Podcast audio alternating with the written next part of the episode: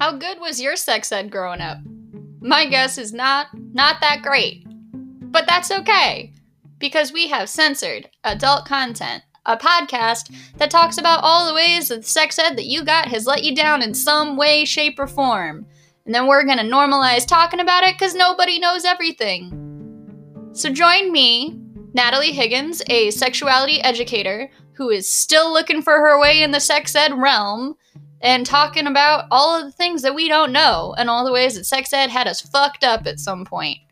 But we're gonna get through it together by laughing and crying and listening to this podcast and continuing to learn more. Join me for censored adult content coming soon.